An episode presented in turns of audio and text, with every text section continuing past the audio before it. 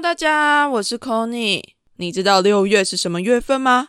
没错，六月就是国际的同志骄傲月。为叛逆女孩在这一次六月规划了一整个月的特别节目，准备和你一起来欢庆六月。目前骄傲月特别节目的前导活动已经开始喽！只要你到 First Story 抖内为叛逆女孩两百五十块，并且在一到三十之间选择一个你最喜欢的数字。就可以在交月的时候解锁属于你的彩虹格言。这个活动只到五月二十五号止，大家要把握机会哦。另外，维叛逆女孩除了线上的活动之外，我也找来了我才没有要出柜的索法克和阿塔男孩的跨旅程的 Devon 一起来举办线下活动啦。我们的活动名称叫做“跨柜来骄傲月为开趴”，性别友善创作者聚会以及听众交流会。活动日期是在六月十一号，活动地点则是在台北的耳瓜录音室。想要邀请性别友善的 Podcaster，还有听众你一起在交月的时候跟我们来开趴。另外，这次我们也找到了好多友善的厂商来赞助，只要你拿着当天参加的活动票券去 Wonder Bar，你就可以换到价值三百五的特调 shot。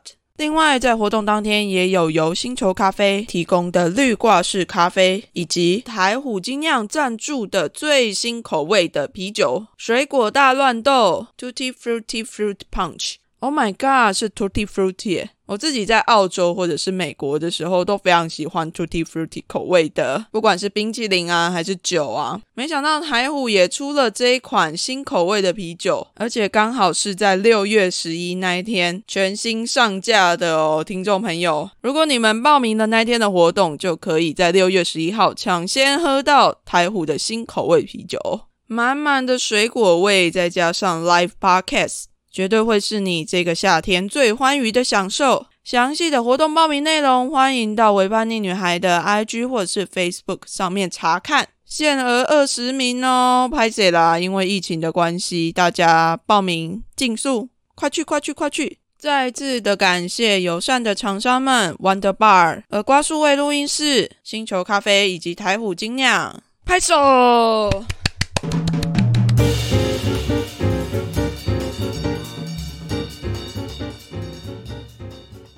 欢迎来到为叛逆女孩，我是 Conny。本节目与插画家 CPG 合作，这期要来跟大家聊一聊之前我好像没有认真的聊过的一个主题，就是旅游。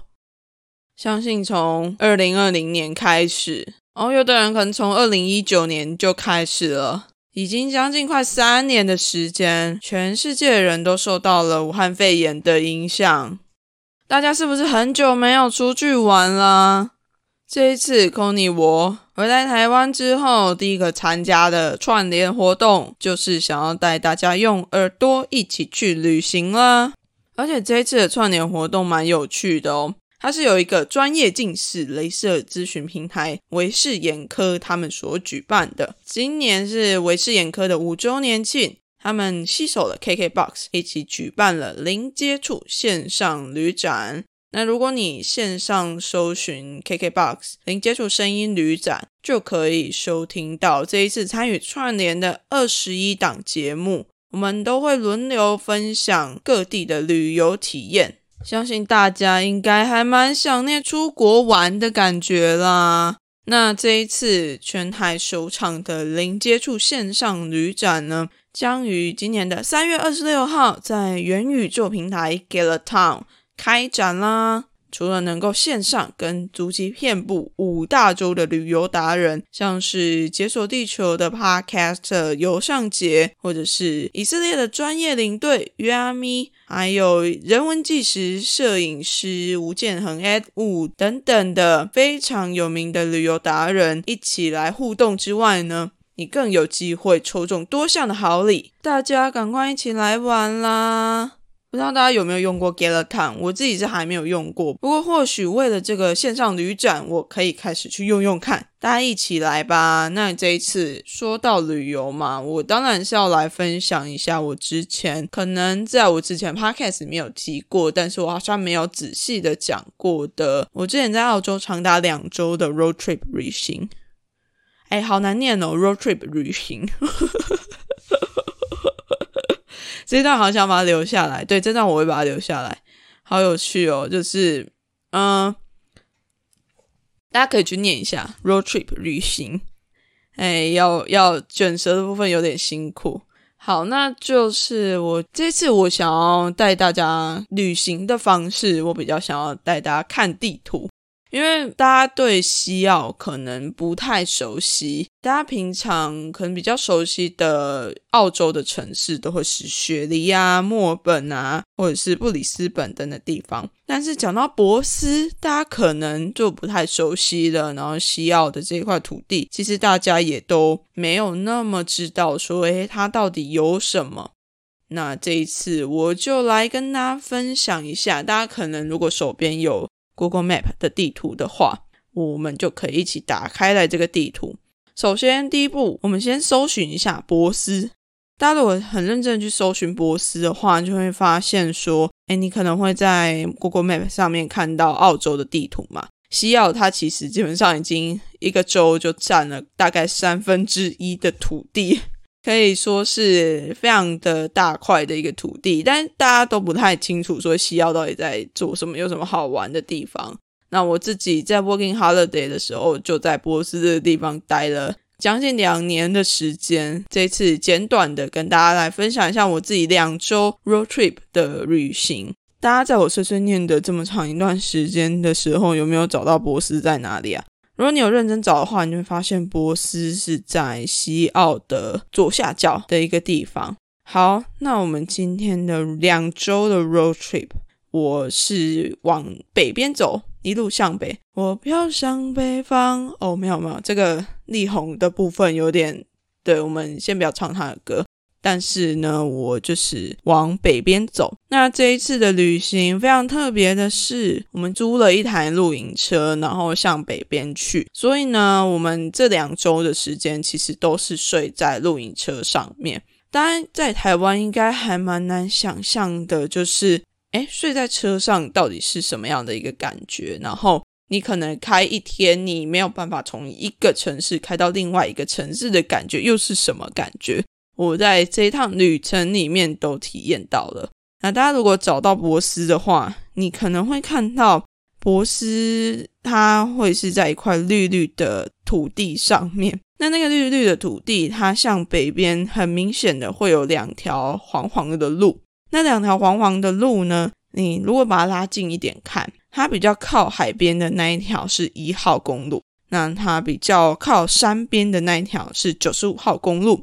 所以啊，我们那个时候决定我们要去北边玩的时候呢，我们就想说，OK，那有一号公路跟九十五号公路，一个是在内陆，一个是在海边，说不定他们两个会有不一样的风景。所以呢，我们决定的路线就是我们要走九十五号公路，一路向北开到最北边，也没有到最北边啊，但是它已经非常靠近达尔文。大家知道达尔文在哪里吗？就是在澳洲的非常北边的一个城市。那我们就决定说，我们要到 Broom 布鲁姆。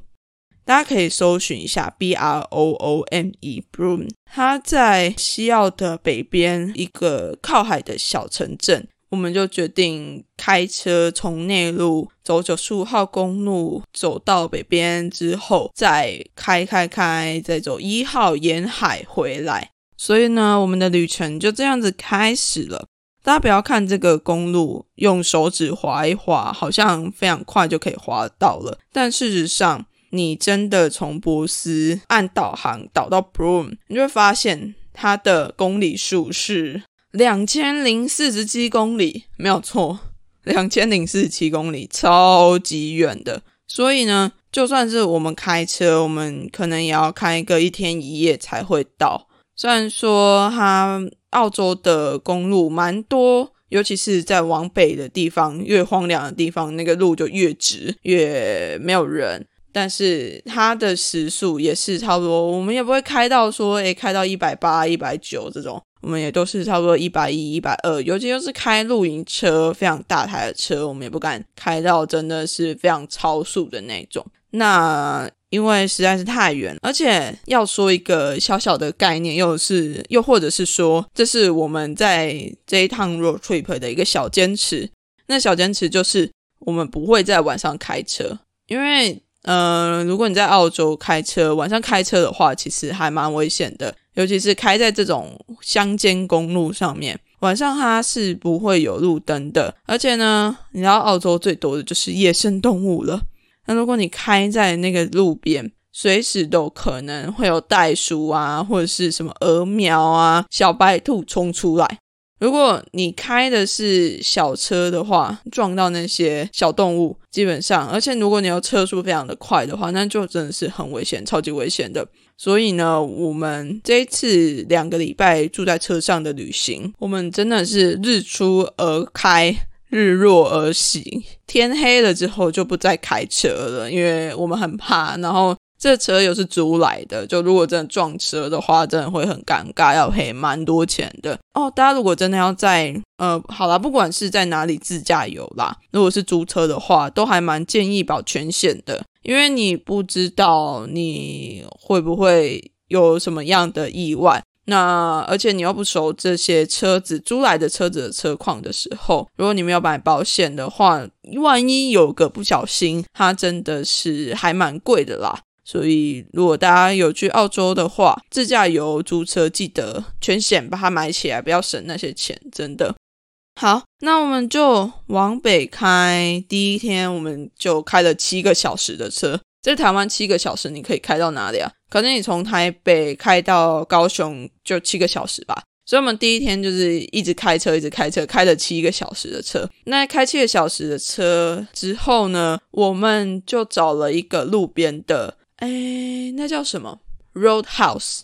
我是在这种非常笔直的公路上面，可能每隔个几百公里，对，几百公里，它就会有一个 Roadhouse 路边小屋。之类的，或者是加油站的地方，有时候会是加油站加 roadhouse，但有时候会只有加油站。所以第一天我们就在中间开七个小时的车之后呢，就找了一个叫做 Q Tourist Park，在那边休息了一个晚上。我们是睡在车上的。那我们找的这些营地都是你可以停你的露营车，那那些营地也会供电跟供水，还有提供你洗澡的地方或者是洗衣服的地方。在澳洲其实还蛮常见这些 campsite 露营地，澳洲人其实还蛮喜欢露营，而且他们很喜欢去野外的地方。大部分人在这些露营地的时候，都会有自己的露营车，然后会睡在露营车上面。那有的露营地它是会有住宿的地方，但是还真的比较少看到有人是去住住宿的地方，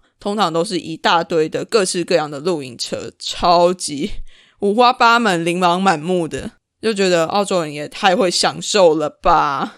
Anyway，所以 我们第一天真的就只有在开车而已，就是一直开车、一直开车、一直开车。后来第二天呢，我们就到了我们的第一个目的地。第一个目的地是，诶，大家现在有跟着我的地图走吗？就是如果你从博斯往北边开七个小时，会到中间的一个点，继续再往北开七个小时，就会到了我们的第二天的目的地，叫做 c a r o g i n i National Park。哦，大家如果在看地图的话，可以看到它地图上面有一些有写出来的小城镇。想要跟大家讲一个比较特别的小城镇是 Newman。你如果在路上看到 Newman 的指标的时候，你会发现在它旁边有一台非常大台的 truck。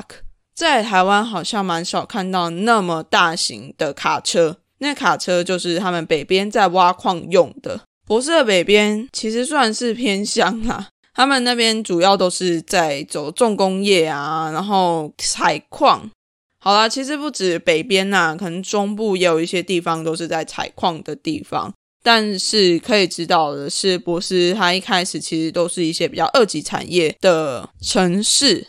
回归正传，如果你开到 Newman 的附近的时候，你就会看到一台超级大而且很亮的卡车。那时候虽然说没有去跟那台卡车拍照，但是我自己还蛮喜欢那台卡车的啦。所以大家如果有机会，可以稍微的停一下看一下。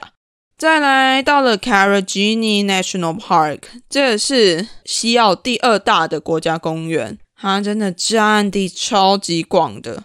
那时候我们排了大概两天半的时间在 c a r a g i n i 的公园里面，但结果超级多的步道中，我们只走了其中的三条吧。我是蛮建议大家可以排个完整的三天去逛这个 National Park，因为它好美、超漂亮的。但如果可以的话，大家真的是开 Four by Four 的车子进去，就是四轮驱动的车子进去会好一点。因为那个时候开着我们的可爱车车露营车进去，它有一大段路是非常颠簸，是没有铺平过的路，所以呢，我们就一路上就这样嘚嘚嘚嘚嘚嘚嘚嘚嘚，大概维持了时速三十、四十的车速。开了将近一两个小时的车，才好不容易脱离那个路，超怕露营车在半路上面坏掉的，所以真的还蛮建议，如果大家很喜欢玩国家公园的话，可以租借 Four by Four 的车哦。很有趣的是，他们这边 Four by Four 的车，有的车子上面会有顶帐，你可以睡在车子顶上面的帐篷里面。虽然说没有机会睡到有顶帐的车子，但睡在露营车上面的感觉也是蛮。好的啦，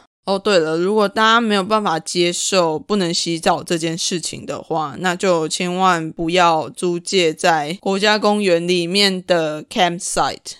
应该不是说不能洗澡，而是在国家公园里面，如果你要洗澡的话，除非你的露营车上面就可以洗澡了，要不然你必须要去游客中心去借水洗澡。他们那边有可以洗澡的地方，但是就是要跑很远，开车去洗澡这样子，而且你还必须要在游客中心有开的时间点去，才能够洗到澡。然后国家公园里面，因为它是国家公园嘛，所以它里面是不供电的。你晚上的时候就必须要靠你露营车的电瓶来提供电。而且它在国家公园里面，在任何一个国家公园里面都一样，它的国家公园里面是没有冲水马桶的，所以你的排泄物呢，它就会像是以前人的那种粪坑一样，你就搭下去之后，它就会掉在下面一个非常深的坑里面。要非常的小心，不能把任何的东西掉进去，掉进去就完了，你也再也拿不出来了。而且在国家公园里面的厕所也是没有水可以洗手的，因为他们不会特地挖水管去破坏那个国家公园里面的水土。所以我觉得这件事情，他们在保育他们的国家公园的这件事情做的还蛮好的。只是我们真的不太能够接受所谓晚上超级暗的，然后没有什么灯光，也没有水，也没有电。所以原本我们是住在国家公园的 campsite，但后来第二天我们就放弃，赶快去找国家公园以外的有水、有电、有地方可以洗澡的 roadhouse 待下来。好啊，其实我其中一个旅伴他可能没办法接受这件事情，所以我们大家讨论过后就离开了国家公园的住宿。不过我觉得是一个很美好的体验，因为国家公园晚上的时候很黑，所以天上的星星超漂亮，美到一个炸掉。那在后来我们在 c a r a g i n i 待了两天半之后呢，第五天我们其实也算是一个赶路的行程，不过我们中间是停在了一号公路跟九十五号公路的交界点的一个城市，叫做 Port Helen。它算是除了 Broom 之外北边最大的一个城市了。在这里可以找到澳洲的三大连锁超商之一 Woolworths。能够找到这种超商的地方就是大城市。自从我们去北边旅游之后，就下了这个结论。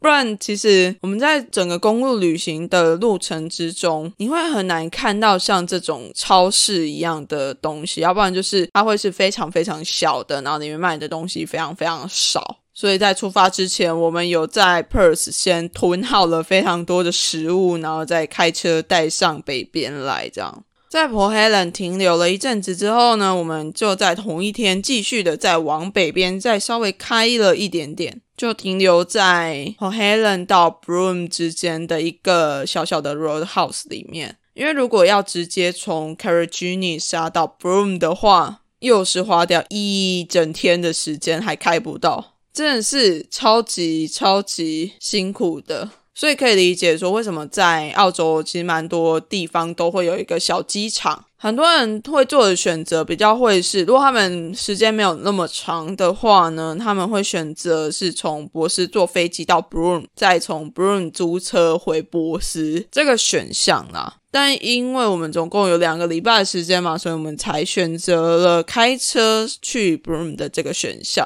那在我们开了六天的时间之后，终于到了北边的这个城市布鲁姆。在这个城市里面，它有两件是说必做啦，但是有其中一件比较困难做到一点，一个是在沙滩上面骑骆驼，第二个是看月梯。但因为我们在 Broom 待的时间没有那么长，而且月梯它只有在月初的时候才能够看得到，就它每个月都会有一个看月梯的时间，大家可以上 Broom 的官网去查一下，它里面都会有写。但因为我们时间对不到，然后也没有那么长的时间可以待在 Broom 这个城市，所以我们就只有去沙滩上骑骆驼了。讲到骑骆驼啊，大家知道澳洲其实蛮多骆驼的吗？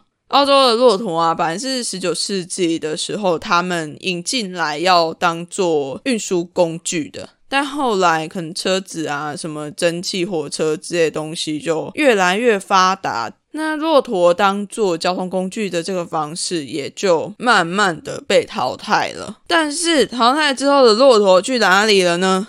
没错，它就变成了澳洲野生动物的那个入侵的外来种。人类真的是吼，不需要人家的时候就直接把人家弃养了。但谁知道这些骆驼的生存能力超强，于是就直接在澳洲的野外非常快乐的繁衍了起来。所以一直到现在，澳洲的骆驼群其实都是世界数一数二大群的。但当然，我们在 Broom 骑的骆驼是人家养的啦，不是 骑野生的啦。骑野生的有点危险哦。总之呢，我们是选在夕阳的时间去骑骆驼。那骑骆驼的时候，哦天哪，那个夕阳再配上海滩，根本就是一幅画。不得不说，从澳洲回来之后，我一直最想念的就是澳洲的天空了。它天空真的是非常非常的蓝，而且有时候还会有很多很多的颜色，超美。哦，另外我想补充一下是啊。我们在这十四天的路上啊，一直都有去一些小小的博物馆，我也称它为澳洲的野生博物馆。什么样叫做野生的博物馆呢？它就是一些非常非常小的博物馆，然后你走进去的时候，你就会觉得说，它好像就是非常多旧东西摆在一起。有的博物馆可能也就只是贴上去它的名字，就是诶这是什么东西，甚至也不会跟你说这多久以前的东西，但是你一看就可以看得出来，它是非常古老的一些用具，他们就会称这些叫做博物馆。那我自己也非常喜欢看这些旧东西，然后观察他们以前是怎么样去生活的。所以我才会叫这些博物馆叫做野生的博物馆，因为其实没有真的很有逻辑的在经营这些博物馆啊，就是他们不是非常有规划的设置这些博物馆。我觉得反而可以取名叫做故事馆会比较贴切一点。可是我自己是蛮喜欢这样子的氛围的，所以可能到了一些小城镇，有看到所谓的 museum，就会停下来去看一下。那我们开了六天的车，终于到了最北边，也没有说最北边，但是就是通常大家会去玩的最北边的城市 Boom 之后呢，我们就要回城往南走了嘛。这一次我们就要走的是比较靠海边的一号公路。那一号公路跟内陆的路线比起来，它能够玩的地方又在更多了。像是距离 Broom 大概一天的车程的地方，它有一个地方叫做 X Mouse。大家可以慢慢的往西边沿着一号公路滑，就会看到一个海湾，它是往上翘起来的。那边就是非常著名，西澳可以跟金沙一起游泳的地方。但是我们去的时候刚好金沙季结束了，所以我们还是一样去浮潜。但是这一次我们是跟轰鱼一起游泳，而且是开着船开到比较远一点的海域才能够看得见红鱼。我有点算是追着红鱼一起看到红鱼就跳下海的那种概念，但虽然说那个时候我们已经算是春天的时候去的，可是海水还是非常的冰，所以你一跳下去超冷的。如果你没有一直游的话，你就会非常不适应。嗯，跟我同行的伙伴冷到受不了，跳下去个两次就不想再下去了。只剩我一直坚持到最后，有跟红宇一起游到泳，就非常的快乐。那到 X Mouse 的时候，其实也已经到了这个旅程的一半了。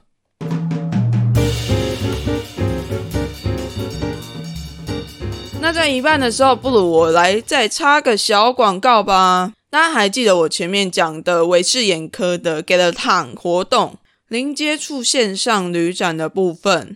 这次主办单位也有提供了一个折扣码给维叛逆女孩。我会把那个折扣码放在节目资讯栏中，因为它有点长啦，大家可以去节目资讯栏看一下。如果你参加了这个旅展，使用这个折扣码的话，报名马上就享有三百块的折扣，是不是非常的划算呢？心动不如马上行动，一起来 Get a Town 零接触线上玩。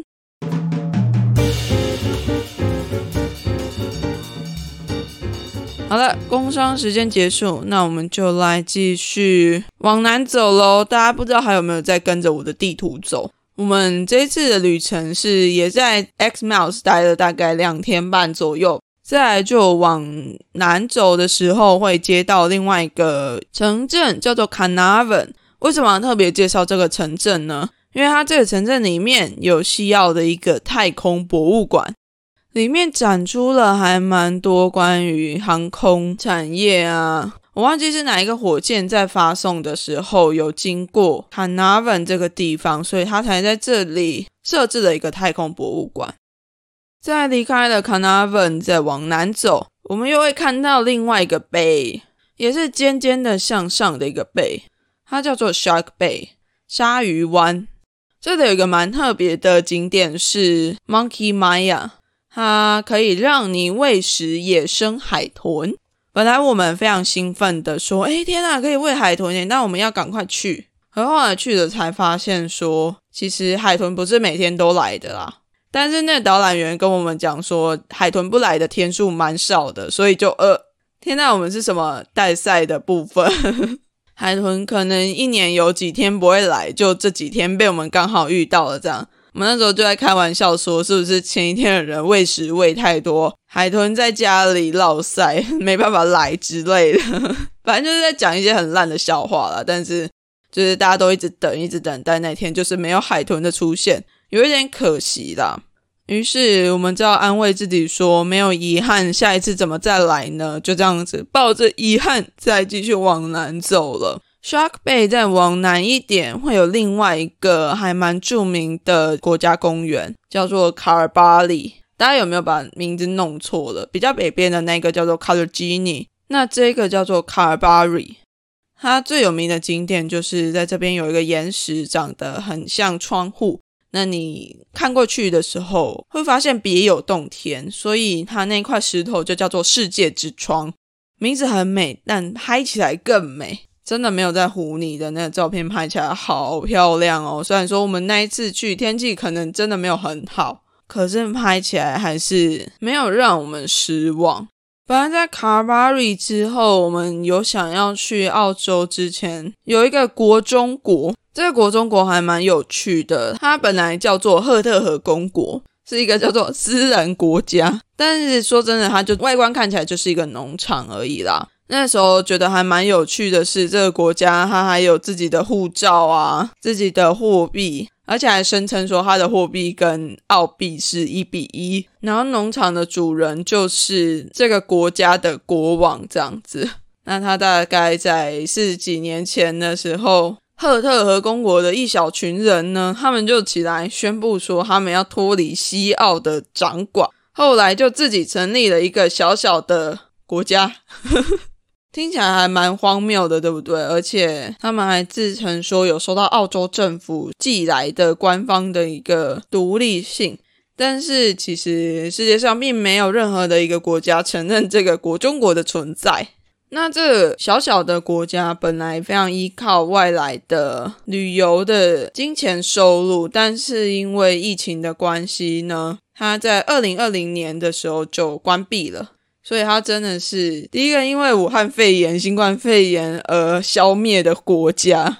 但我们那个时候去玩的时候是二零二零的九月，那他在二零二零的四月还是八月的时候就已经宣布说，哎，这个国家已经倒闭了，没有钱可以继续经营下去了。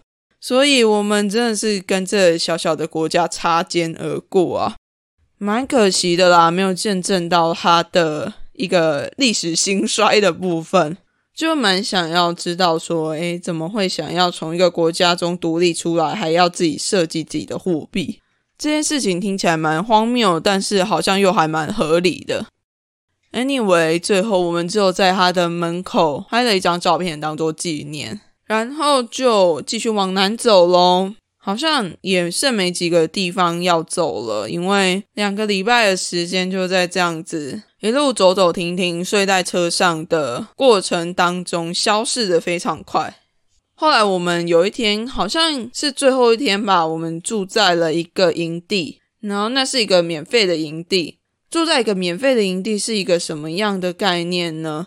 它就是只有一块空地而已，跟一个公共厕所。那公共厕所还跟国家公园里面的公共厕所一样，没有水，没有电，真的是非常的可怕。